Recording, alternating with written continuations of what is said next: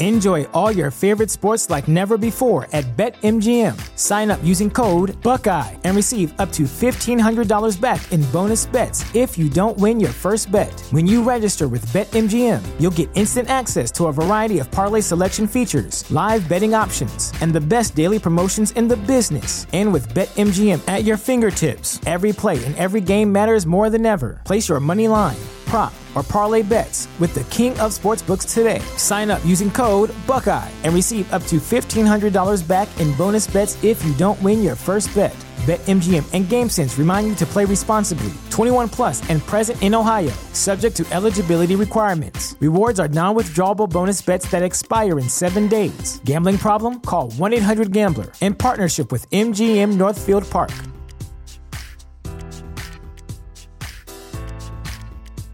At Parker, our purpose is simple. We want to make the world a better place.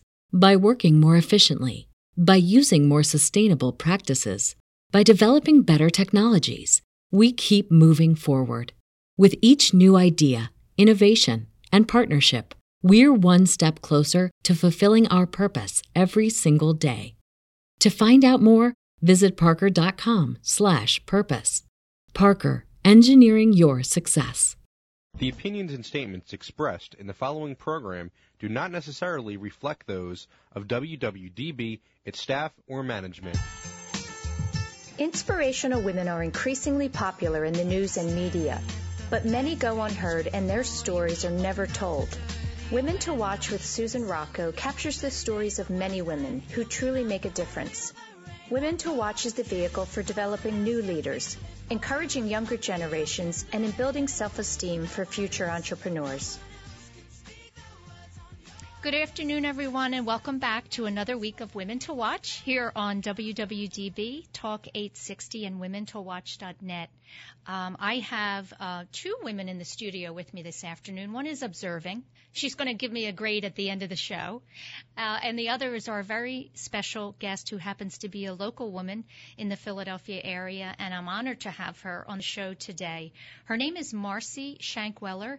She is the founder and CEO of For Pete's Sake, which is a nonprofit organization that provides respite vacations for young adults facing cancer. And before we welcome her to the show, I want to give out our call-in number. If you're listening and you would like to join us, we'd love to hear from you. You can do so by dialing 888-329-3306. That's 888-329-3306. And just to let you know, we're on multiple platforms. You can listen to us live stream at womentowatch.net. That's women, the number 2, watch.net. And our podcast is on iTunes. And we are also live streamed to TuneIn Radio. TuneIn Radio is spelled TuneIn Radio, and that's a free app where you can listen live as well. So I would like to welcome our guest this afternoon. Marcy, welcome to the show. Thank you, Sue. Good to be here. I'm thrilled to have you face-to-face. I do a lot of call-ins, and I'm always, very happy when people can join me in the studio. It makes for a better interview. And I want to start out, learning a little bit more about you and your younger years to give the listeners a sense of where you came from and what your family dynamic was when you were a young girl. So I understand you were the oldest of 9. Yes, the oldest of 9 children, and my parents had their own business and blessed with, a great community around me from Doylestown in Seattle City, New Jersey, that really shaped who I am today. And my parents are great role models for my brothers and sisters as we grew up in working hard and not letting fear hold you back, mm-hmm. and always being kind and compassionate. And that's how they live their lives. And I think that most of all the 9 of us, that's how we live today. So, well, being the oldest, I would imagine you had a lot more responsibility than the youngest. Were you a take charge, bossy sister? I was a take charge, I think, to a certain point. My younger sisters would probably say maybe to a detriment at times. I think I like to escape once in a while. I loved to read as a child, and they always used to laugh. Like, when we did our chores, I would always disappear to, read the newspaper. Uh-huh. So they still remind me that today. That's a great hobby, reading is. Yeah, it was. And that was my peace and quiet as the oldest of 9. But we had a great a community of people too. Like I went to school in Doylestown. We were involved in our community. I worked down in Seattle at a bakery where I met people from all over.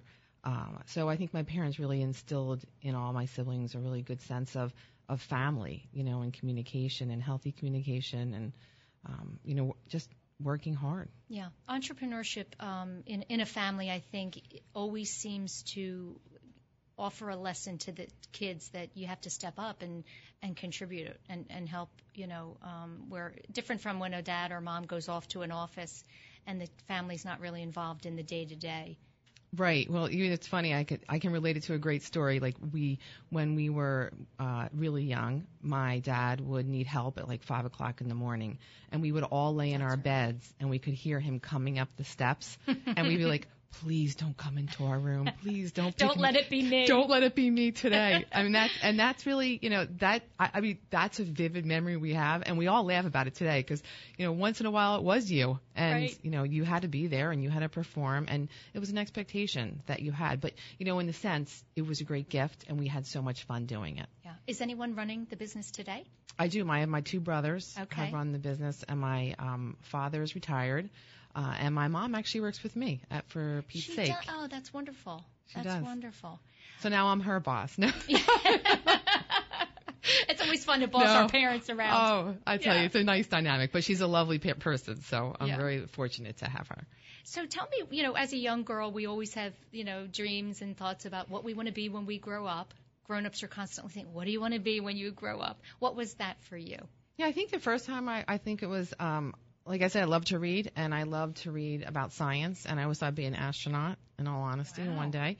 It's never too late. No, never too late. So I think that was really kind of what I did. And then, teacher. But I guess I never really, other than being like an astronaut, and then maybe like when I was in high school, I was thinking I could be a doctor because I did like the medical world. And my brother was actually diagnosed with cancer when he was young. So I was the oldest and he was the youngest. Yeah. And I think that kind of attracted me to that. Now he's healthy now. Good. He's a grown adult and doing beautifully. So I think that, it's like those life experiences as you go by, you kind of change your perception of what you want to be. But I think my mom and dad would say they just want everyone to be happy. Yeah, right. That's the most important. Tell me about where did you go to high school? I went to the Mount Saint Joseph in Flowertown. Yes, where my daughter graduated.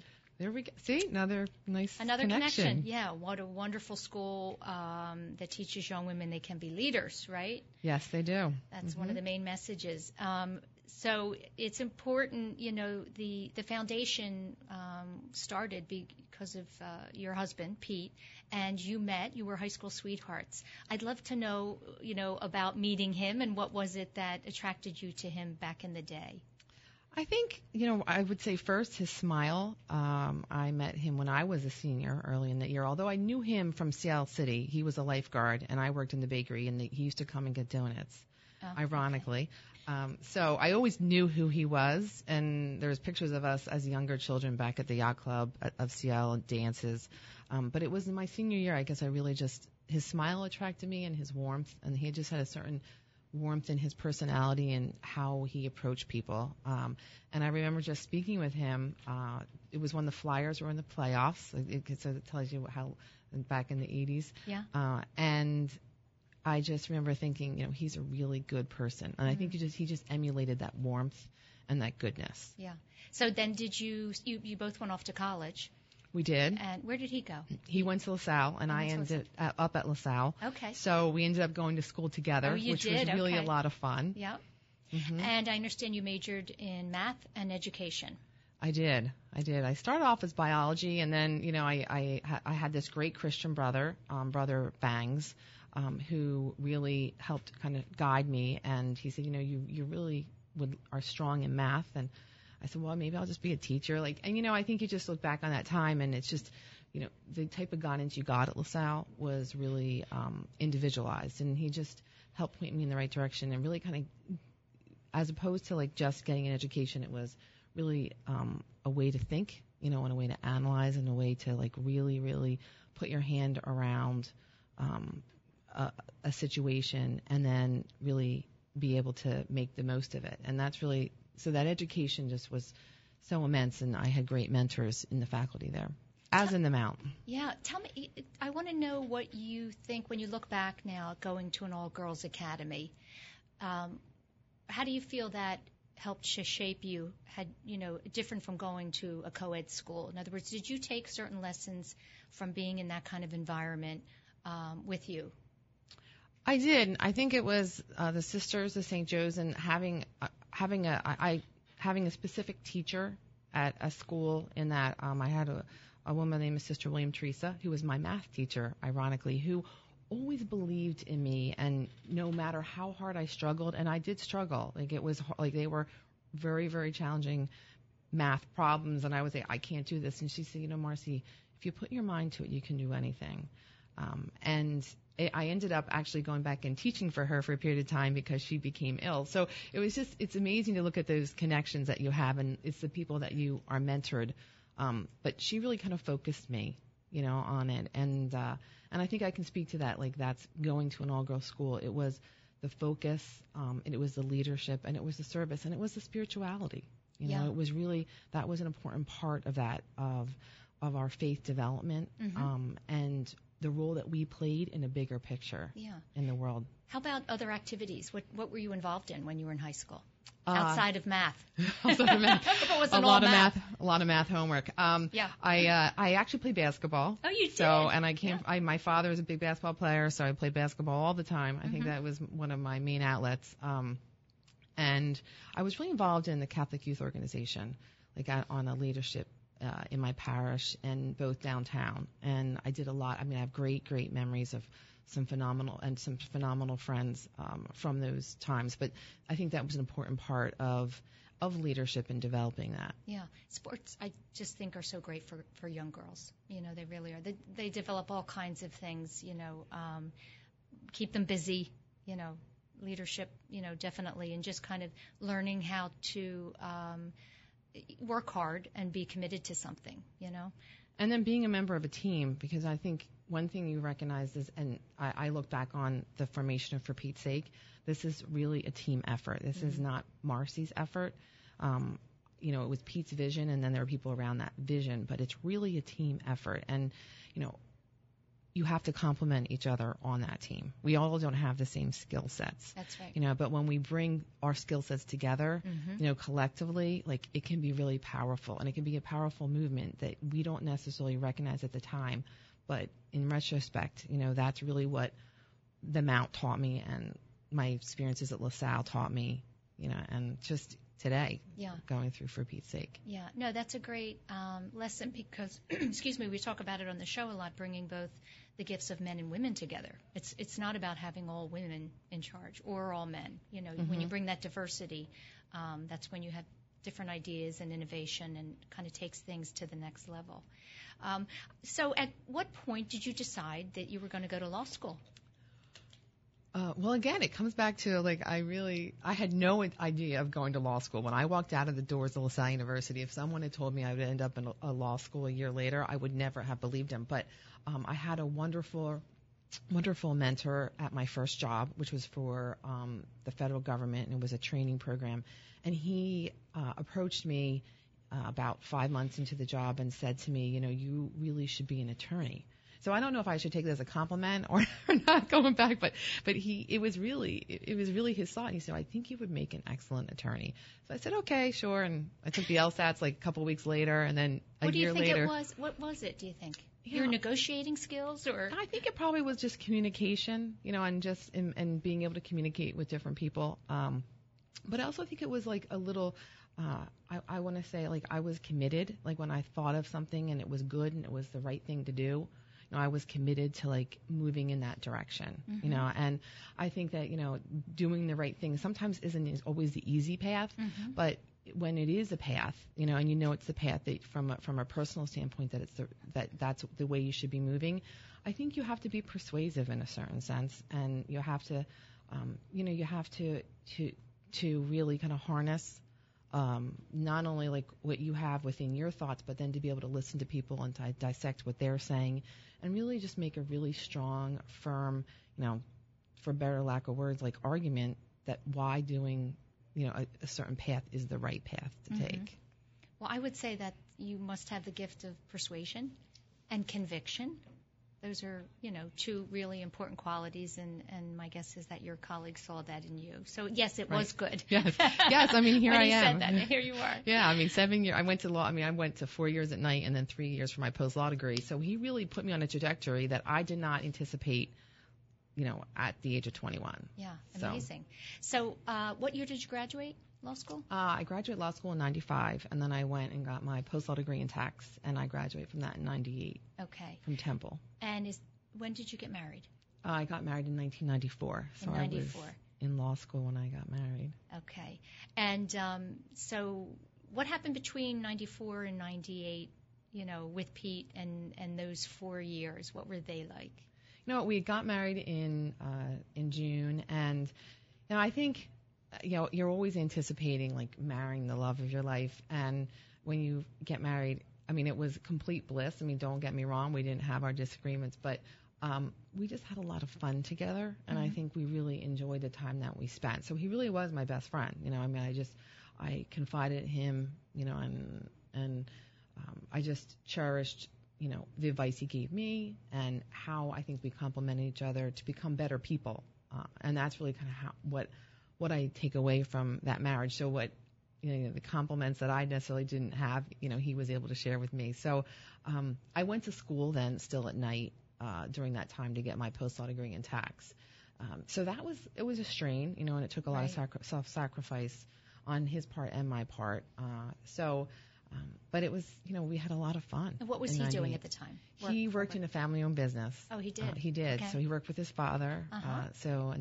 He had a partner and then another son. And it was just, he really enjoyed, like, what he did. Mm-hmm. So I don't think there was ever any regrets from, you know, what he did, like, on a professional level and how much enjoyment he got from it and the people he shared it with. Yeah. We're going to take a quick break, and when we come back, I want to talk about the day that he got the diagnosis. Okay. We'll be right back.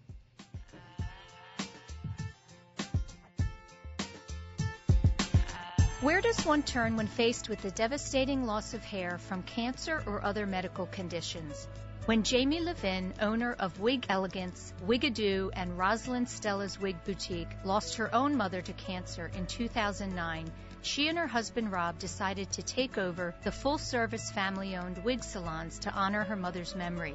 What their company offers is the personal and private experience that men, women, and children deserve at such a difficult time.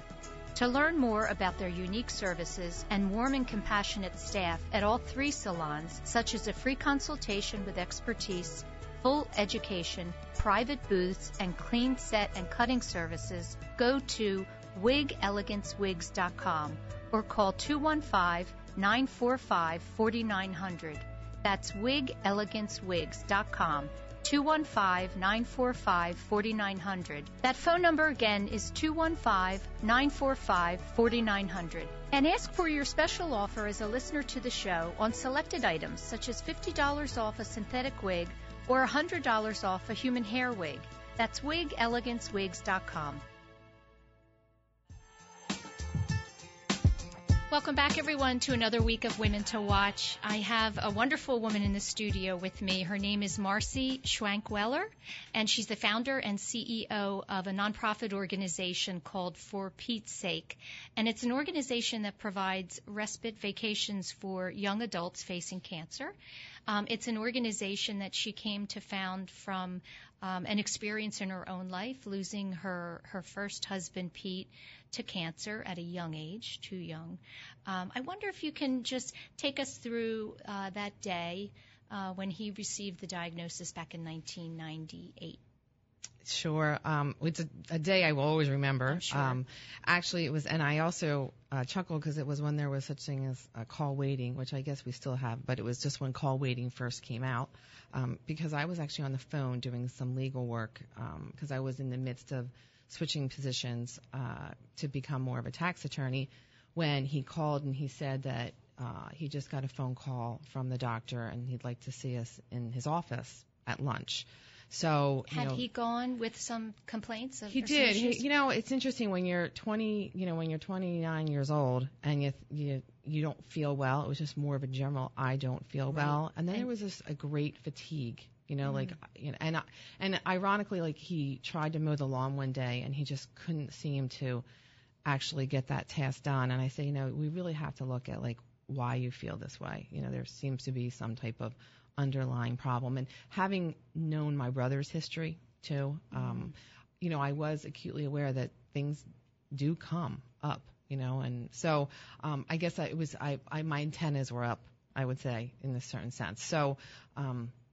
With good that for mind. You to, because as you mentioned, when we're that age, we ignore, you know, you don't feel good, you just ignore it. You don't have an assumption that something more serious could be going on. So that's really kind of just it was that quick, you know, and we were in the physician's office, you know, 2 hours later, and it just led us down a path that, like, I thought was unimaginable, you know, 24 hours prior. So what was a normal day now was a day consumed by just the uncertainty of what the future lied ahead. Right. What do we do now? Yeah. Before I get to my next question, we have a caller on the line. Nina, welcome to the show. Nina, are you there? Okay, I guess we might have lost her. That's okay. I wanted to talk about when you're thrown into this and you're young. You guys are in your 20s. That's so hard. And you're probably just dealing with the day-to-day. Now, what are we going to do? What is the treatment? You know, what is the next step? And at some point, your husband starts to kind of get a sense, I would say, inside, you know, what this outcome was going to be, and decided that he wanted to go away and take a vacation. And, you know, when I was reading your bio, I kind of laughed that, you know, he wanted to do that. And you thought, well, geez, I think we should spend our money on, you know, medical bills. Tell me how he won you over. Well, you know, I think, well, you know, I guess I had much more serious approach than he did. And that being said, he had a strong appreciation, like, for what the potential outcome could be.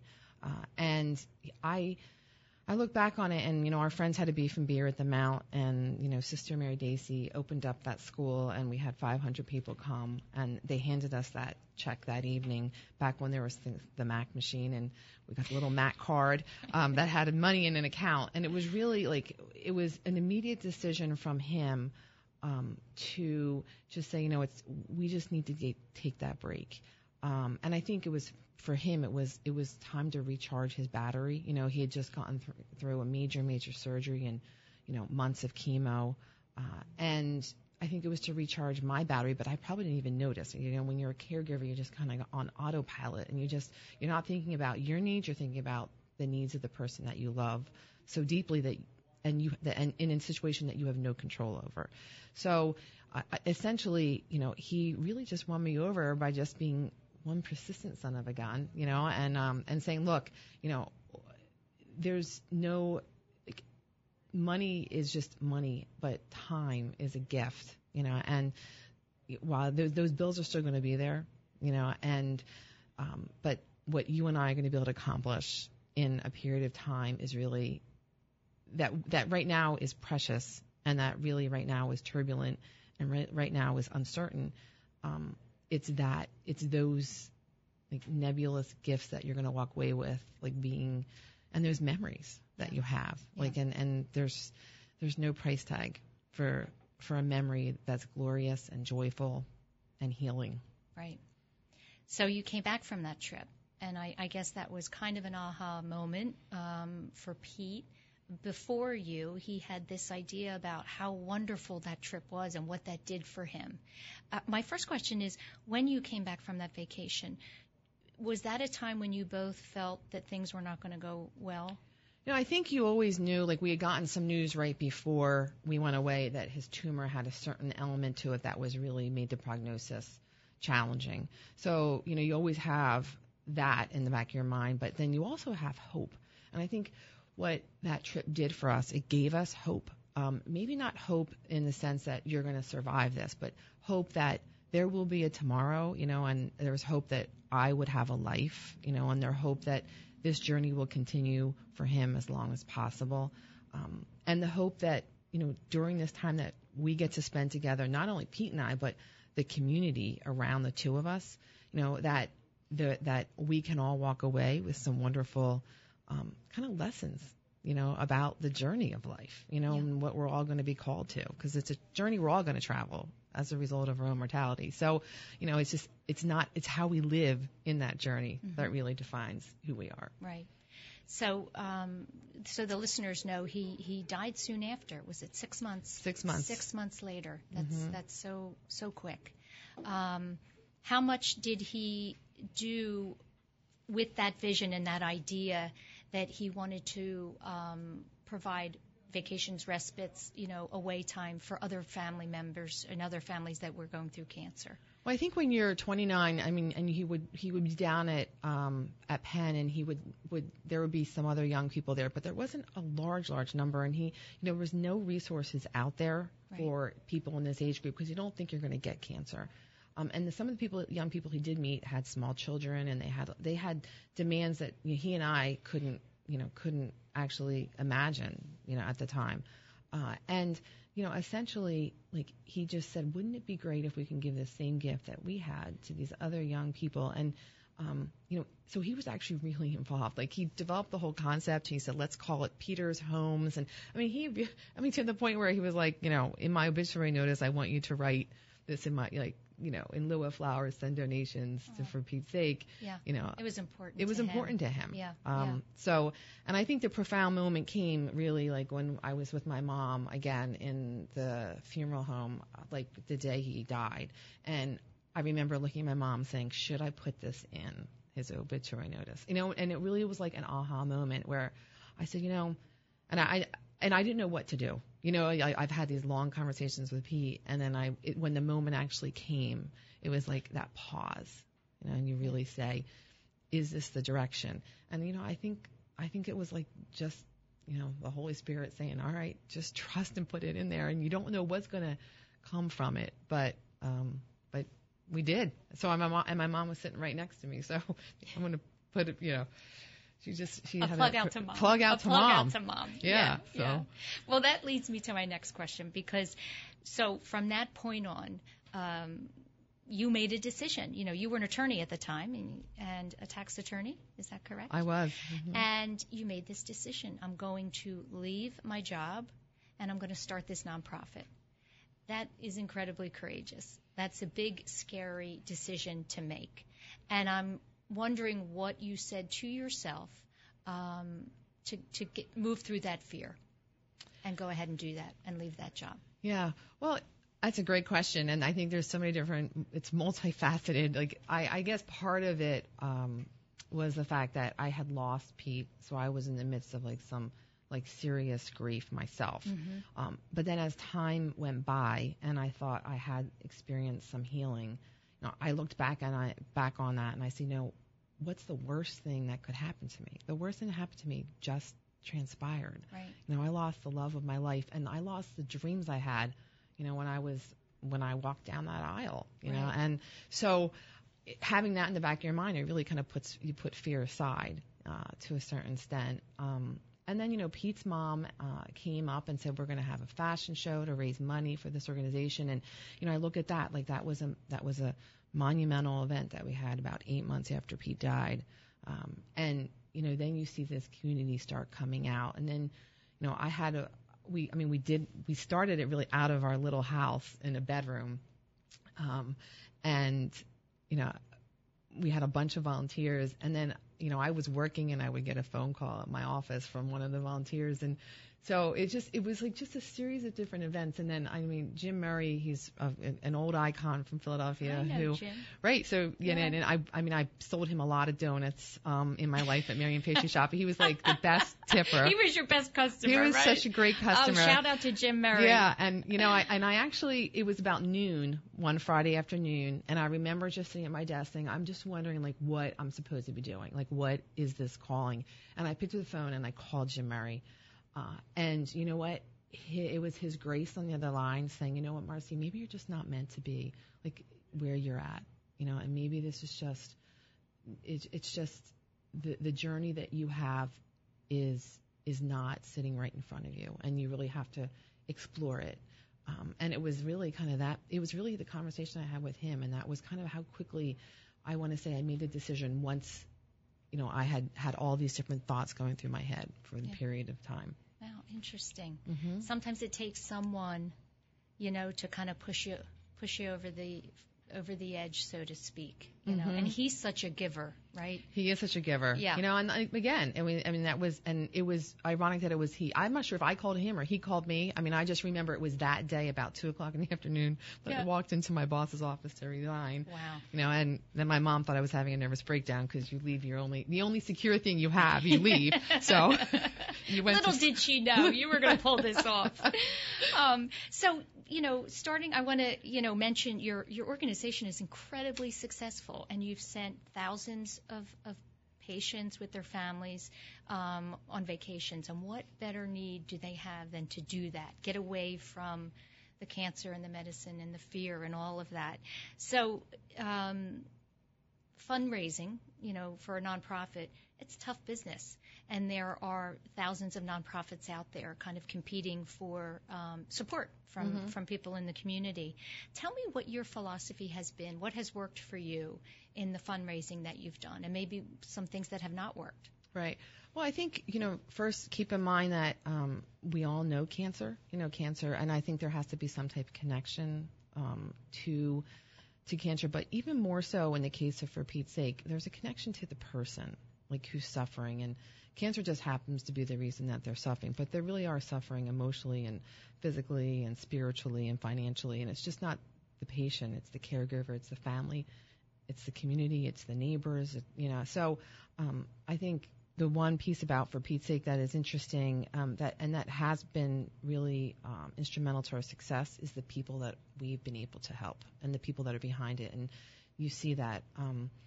And, you know, it's interesting, the other piece that I think of when I think of fundraising is that in giving, we get so much back in return.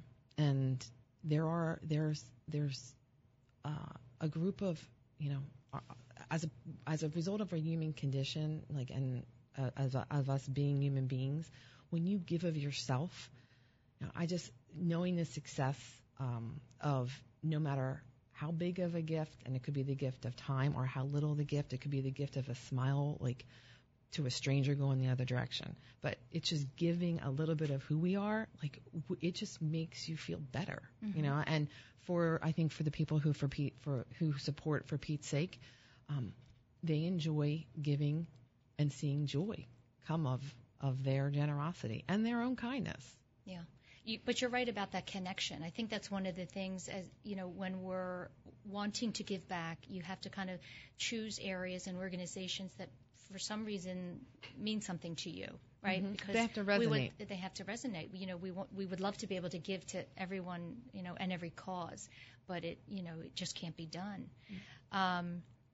The organization benefits not men and women, I should say, ages 24 to 50. Is that still the case? So younger adults. Yes, younger adults. I mean, the average age is probably in their mid-30s. Okay. That we help. And what is the criteria you look for? I know that you partner with oncologists who will nominate their patients.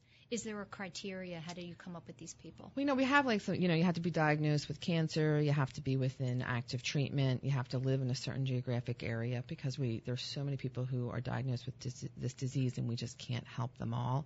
But then we really rely on the oncology professionals to really identify those families that are best suited for what we're able to offer, that they can travel, that they're in an emotional and psychosocial state, that they're going to be able to have some great communication with their loved ones during their trip, that they're going to have some self-reflection while they're there. You know, the way that we've developed our program is we give them some tools to be able to really, really, really evaluate like what's happening in their lives. We give them journals. We give them some select readings from different authors on spirituality, on hope, you know, on eating healthy with cancer. And so it really kind of it goes across the entire spectrum of healing, you know, of emotional healing.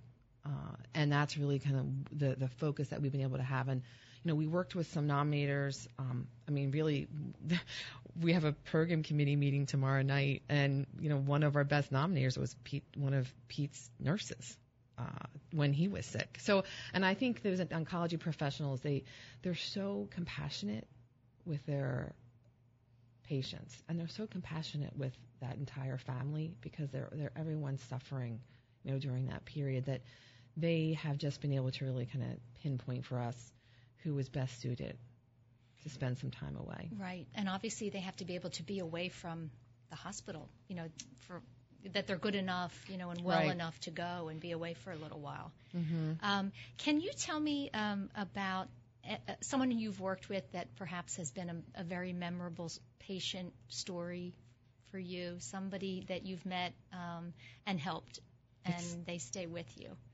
You know, I mean, I can tell you the first person. I mean, I think everybody I meet stays with me. I mean, I think I take a piece of them and put it in my heart, because that's really, like, I think that's my personality. But I also just think they inspire me, right. You know. I mean, there's the very first person we sent away, like the very first time the phone rang, like at my house, and it was a different line. It was a man by the name of Jim Miller, and he's local, and his sister had pancreatic cancer. And big family, you know, one of like 6 siblings, I think. And, you know, he said that we've done all we can to help my sister and her husband and their son. And I think it was like maybe about 7 at the time. And he's like, can you help them? You know, and it was just to be able to respond and affirmatively say yes. I'll never forget that feeling. But, you know, I've had just, I mean, there's a woman, Oyin Gonzalez, who lost her husband to cancer, that we sent them away, and then she ended up getting pancreatic cancer 2 years later, and she passed away. So she had 2 small children, but her wisdom and how brave she was and the courage she had, you know, I think each one of these people, like, they just have such courage, and they just are able to really live life, you know, even if it's in a defined period of time that's left, and embrace it. And I just think that, like, I try to take all those different pieces. So for every Oyin, and, you know, and there's hundreds, absolutely hundreds. There's too many. And, you know, I feel really blessed. Like, I feel like I remember a woman, Dara, you know, we give people the choice of whether or not they want to bring their children on trips. You know, and I've had people say to me, well, that's, you know, why would, you know, of course you would bring your children. But, you know, I had this woman, Dara, who said to me, you know, Marcy, if my husband's not okay, my kids won't be okay. You know, and I just want to be with him. Mm-hmm. And, you know, and I think that's what makes our respite vacation so unique, because we really try to work with each patient, you know, and their caregiver to really kind of address what are your needs at this moment, you know, and what can we do to help you? And I know that the organization has just organically grown and expanded over time, which is what always happens and is so wonderful. And you've partnered with a lot of different people. We're going to take one last quick break, and when we come back, I'd love to talk about those partners, people that are helping you. Okay. We'll be right back.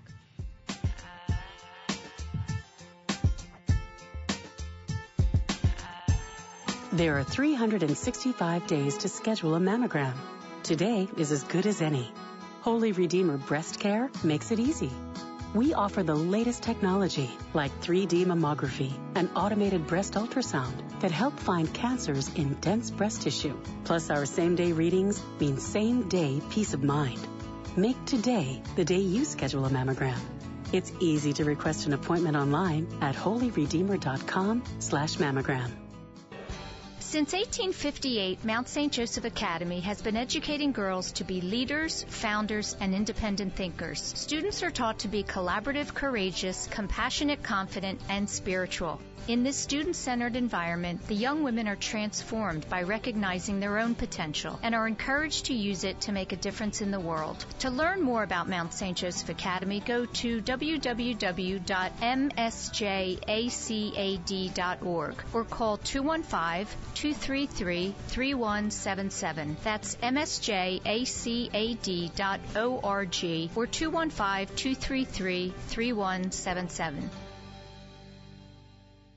Where does one turn when faced with the devastating loss of hair from cancer or other medical conditions? When Jamie Levin, owner of Wig Elegance, Wiggadoo, and Rosalind Stella's Wig Boutique, lost her own mother to cancer in 2009, she and her husband Rob decided to take over the full-service family-owned wig salons to honor her mother's memory. What their company offers is the personal and private experience that men, women, and children deserve at such a difficult time. To learn more about their unique services and warm and compassionate staff at all three salons, such as a free consultation with expertise, full education, private booths, and clean set and cutting services, go to WigEleganceWigs.com or call 215-945-4900. That's WigEleganceWigs.com. 215-945-4900. That phone number again is 215-945-4900. And ask for your special offer as a listener to the show on selected items such as $50 off a synthetic wig or $100 off a human hair wig. That's WigEleganceWigs.com. Welcome back, everyone, to Women to Watch. We are speaking with Marcy Schankweiler this afternoon, who is the founder and CEO of For Pete's Sake, a nonprofit organization that provides respite vacations for young adults battling cancer, which is such a wonderful thing to do. I know that, everything kind of organically started to grow and expand, and people reach out, out of their the kindness of their heart. But then at the same time, you're running a business, right? You have to keep it going from a financial standpoint, and you have to come up with ideas on how are we going to do this, where are we going to get the money, how are we going to find these vacation spots. And one of the things that you do is, people in the community and perhaps on a national level will offer up their vacation homes. What other ideas do you have, that are coming in the future, perhaps? And my thought was about Airbnb, which is a whole new phenomena for finding places and getting people to, build those relationships and find places to send these families. Right. So I think you have to be really creative in kind of the approach that you want to have. And then you have to be able to manage the growth, too. So one thing that we've found successful is really aligning ourselves with specific travel partners. For example, like Woodlock Lodge. And again, that's a personal relationship with the Kiesendall family. And then, here we are in Philadelphia, like Apple Leisure Group, and Apple Vacations, again, a family, the Mullins who are involved in that. So I think it's really like looking at businesses that have some type of allegiance to the travel industry, mm-hmm. excuse me, and recognize the significance of some time away and what it can potentially do. So that's where we're looking at, like, those types of travel partners. Mm-hmm. And then, like, the Airbnbs that can somehow promote, excess time in a home. Right. I mean, it's a lot to manage. You have your special events, and then you have the destinations and, individual support and donations and corporations and business. It's a lot, right? It is a lot. And then, I think that, and, we talked about earlier before we're on air about the Philadelphia community. We live in a really, really wonderful community of philanthropic people. I can just, a funny story is I was driving down the road and I saw this man's name, Jeff DeVuono, on a billboard for Brandywine Realty Trust, and I said, that can't be the same Jeff DeVuono that was on the crew team with me at LaSalle University. I called him up and I said, could you help me? And Brandywine's been so generous with helping us with office space, mm-hmm. For all these years. So I think, coming out and asking and identifying, the need, like mm-hmm. this is an underserved population and there's really very few resources that are dedicated to it. And dedicated to this age group. So when you're able to put all that together and then really not be afraid to ask, that's right, because you're not sure what the response is going to be, right. it can open wonderful doors. Mm-hmm. I love the phrase, if you don't ask, the answer is always no, right? Right, so right. So why not ask? So why not ask? And establishing relationships with some wonderful leaders of Philadelphia. Yes. I think that we've been able to get different people engaged at For Pete's Sake on a personal level, because it is person to person. Like, you can tangibly see the results, of of what we do, you know, by just going on our website, because every day we have a family that's away. Yeah. No, there's a good saying. See, every day we have a family away. See, I mean, there's a great little phrase. I just thought of it now, but no, now. Hey, that rhymes. Yeah, it rhymes. A year from now, we'll have a big billboard, but, you know, who knows? But I think that just being able to seize that, you know, opportunity. It's ironic. Pete had inscribed, his saying was carpe diem.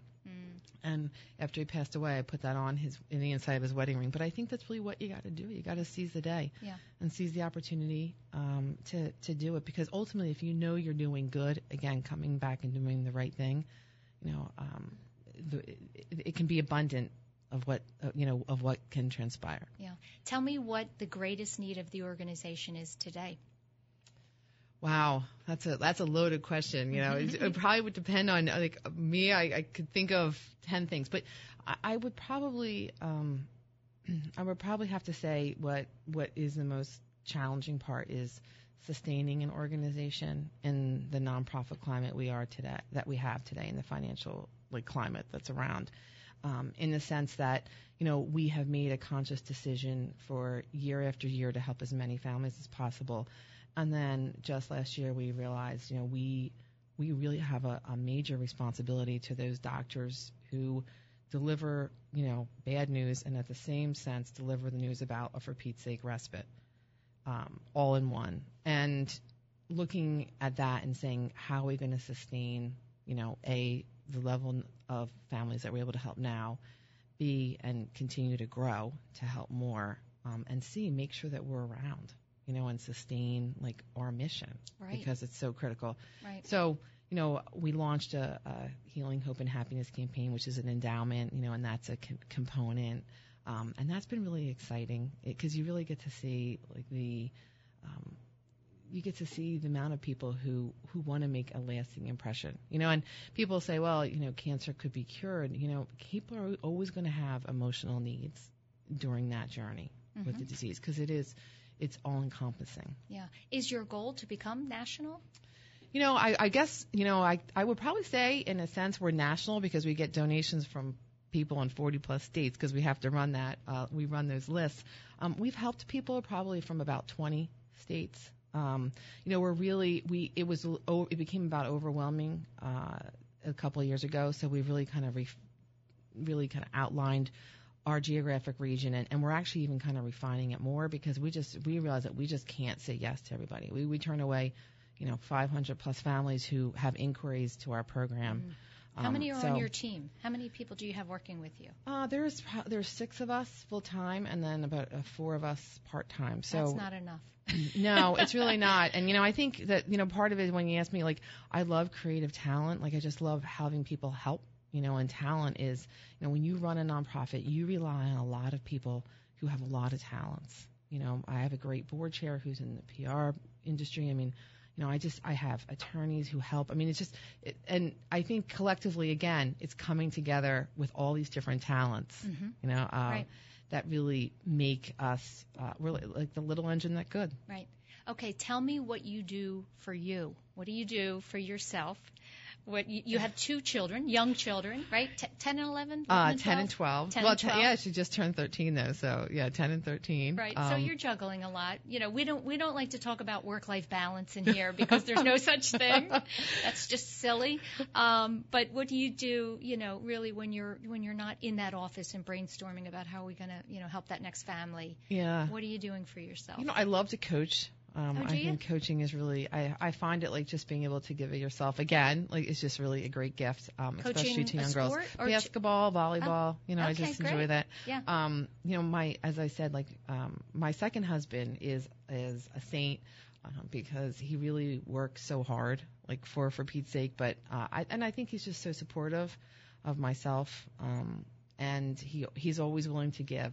And what is his name? We should Mark. Give him Mark. His name's Shank. Actually, his name's Shank. I call him Shank. I don't even call him Mark for Schankweiler, but everyone makes his mom calls him Mark, but I call him Shank. Well, the boys always give each other a nickname. Yeah, they never go by their birth name. In this case, it's the wife too. So I just, you know, but we actually go to Seattle a lot. Okay. I find that. So I feel it's that's the closest step to heaven, for me. And you walk along the beach, and I just think it's so peaceful. Yeah, it is. And the beauty just really lets you stop. You know, I mean, we all need to take a break. You know, I think, you know, this time of the year you can talk to people about like what their vacation plans are and what they're going to be doing this summer. And, you know, we all need to take that break.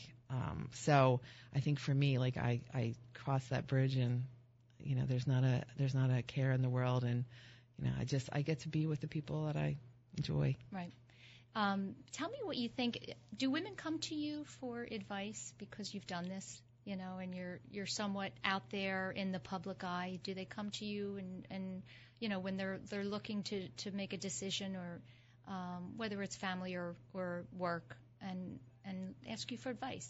Yeah, I do. I have a lot of people who reach out to me, like whether, maybe they have been through something traumatic and some type of tragedy and they want to give back in some sort. Mm-hmm. You know, and I try to help them kind of decipher like their own thoughts and what that giving back looks like, mm-hmm. you know, and where are they like emotionally in there and what role do they want to play in it? So I feel like I've mentored some people who, you know, have chosen to start nonprofits or in the alternative have just chosen to align themselves and collaborate, you know, with different groups that give them, you know, some type of, you know, personal satisfaction in being a member of that group. So I do that quite frequently. And, you know, it's always, you know, and I also get a lot of phone calls, like, from people who are going through cancer. And, you know, it's not an easy journey, especially when you have a young family. And, you know, I always, you know, I had a great man say to me once when Pete was in the hospital, like, I said, I just can't do this. Like, I just don't know if I can survive, like, what's happening and what's transpiring. And he said to me, you know, you're going to love that person more and more every day, you know, and that's what we're all called to do. And, you know, I think when I get phone calls that people saying it's like it's an overwhelming journey, and I said, you know, but you get to love them through it. Yeah. You know, and what a privilege, remarkable privilege to be able to love them through it and how lucky they are, you know, and they might not see it then, but, you know, fast forward years ahead, like, I think that was a great gift that Pete gave me. Mm. Yeah, it's always a gift to the giver, isn't it? It is. A lesson. Yeah. Mm-hmm. Well, tell me how you stay hopeful when you're dealing with people that are battling cancer on a regular basis. Well, you know, I'm not always hopeful. Sometimes I feel like I'm the Debbie Downer. My colleagues will tell me that once in a while. But you know what? I think, you know, I think that what we do is we bring joy and we bring happiness and we bring laughter. You know, and we don't bring cancer to the forefront. They're there because they have cancer, but they're also there to really have fun. You know, they're there to communicate. They're there to touch. They're there to, you know, celebrate. And I think that's really like the essence of, you know, of that time away and what that really does. So just like what we experience when we go on vacation, they experience those same emotions, but only magnified. Right. You know, and that's really like that's the thought that really kind of inspires me. And I think, you know, I have a friend from high school who's battling the disease and was at Penn like Friday, and she's at Penn today, and it's all encompassing for mm-hmm. her family. And it's like, when I see that, you just inspired to do more, you know, and you're inspired by this inner strength of so many people, you know, in their journey. Yeah. Something that you said that I read, and we spoke about it before the show, and it is really a very simple statement. Kind acts can change the world.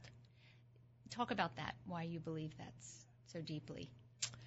You know, I think I'm the byproduct of many kind acts, you know, from when I was a child, like, to, you know, all my different experiences.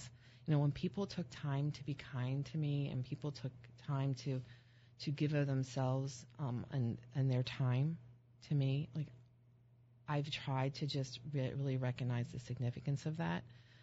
And then in turn, you know, it only takes that one act of kindness that can change someone's life. Like, and you know, and I think that, like, that's such a profound thought. You know, we always think it has to be layered on things and it has to be such a grand scale.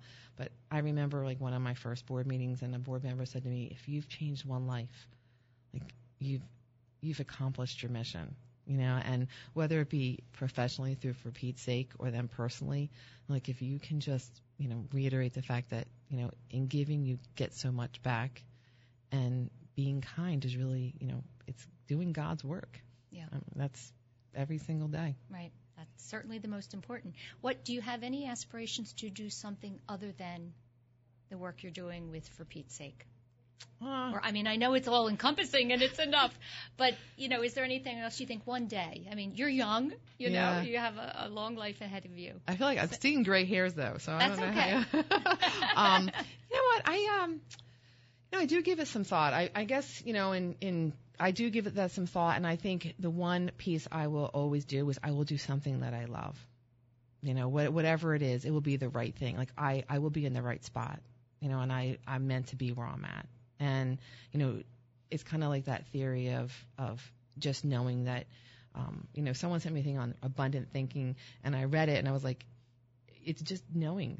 Like, when you know where you're supposed to be, life can have abundant blessings. And I'm assuming you talk to your children about these, you know, these thoughts, these philosophies in life. And you have a daughter, and I'm wondering what you talk to her about when you're trying to instill in her that confidence and self-esteem to go after, you know, what it is she wants to do and not get caught up in all the social media nonsense.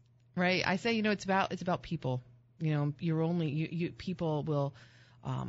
it's being around people who make you feel good about yourself, and you make them feel good about themselves in this journey together. I mean, it's those relationships that you have that really are the driving factor and how I define success.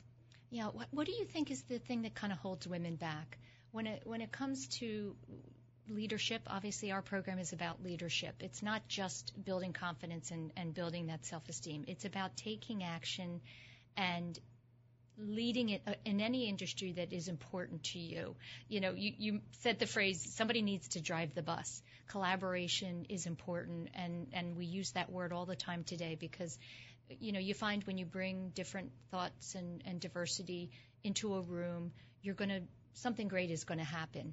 But women still today kind of struggle. I think there's cultural reasons for that, but struggle with the courage to take on a leadership role. We're always volunteering. We're always wanting to help. It's in our DNA. Rather than ask you what you think holds them back, what do you think we can do, I would say, for young women to have them find that courage to not only participate but to lead something? You know, I think it's the biggest part. It's probably just knowing that you have the ability to do it and having the confidence to maybe not always make the right decision, but you make the best decision that you can at the time, you know, with the circumstances that you know. And then really taking that and being able to have some reflection back and say, was it the right decision? Was it the best decision? You know, and putting all that together and then moving forward, you know, and always moving forward without the fear. You know, I mean, none of us are perfect, you know, but if something happens that you didn't expect, own it, you know, recognize it, figure out how you can make it better the next time, and take that step. Yeah, and understand that you are going to make a mistake and fail, and that's where the lessons come. Yes. Can you quickly give out your website where people can find you and learn more information? Sure. Our website, it's For Pete's Sake Cancer Respite Foundation, and it's takeabreakfromcancer.org is the website. Terrific. Thank you so much for coming in today and sharing your story. That's it, everyone, for this week of Women to Watch. Please check out our website to learn more at womentowatch.net. That's women2watch.net. Have a great week.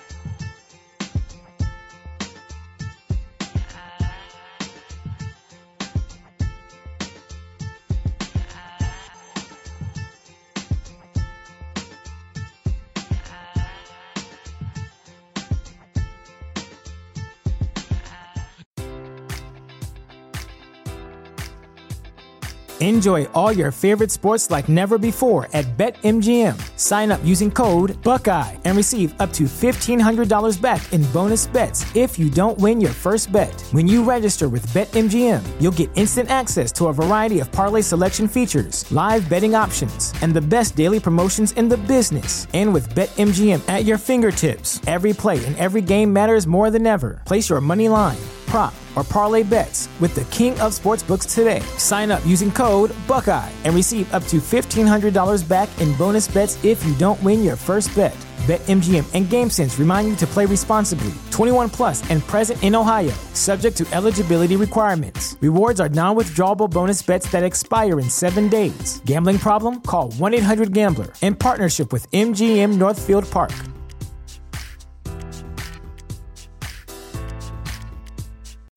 When you need mealtime inspiration, it's worth shopping Kroger, where you'll find over 30,000 mouthwatering choices that excite your inner foodie. And no matter what tasty choice you make, you'll enjoy our everyday low prices, plus extra ways to save, like digital coupons worth over $600 each week. You can also save up to $1 off per gallon at the pump with fuel points. More savings and more inspiring flavors make shopping Kroger worth it every time. Kroger, fresh for everyone. Fuel restrictions apply.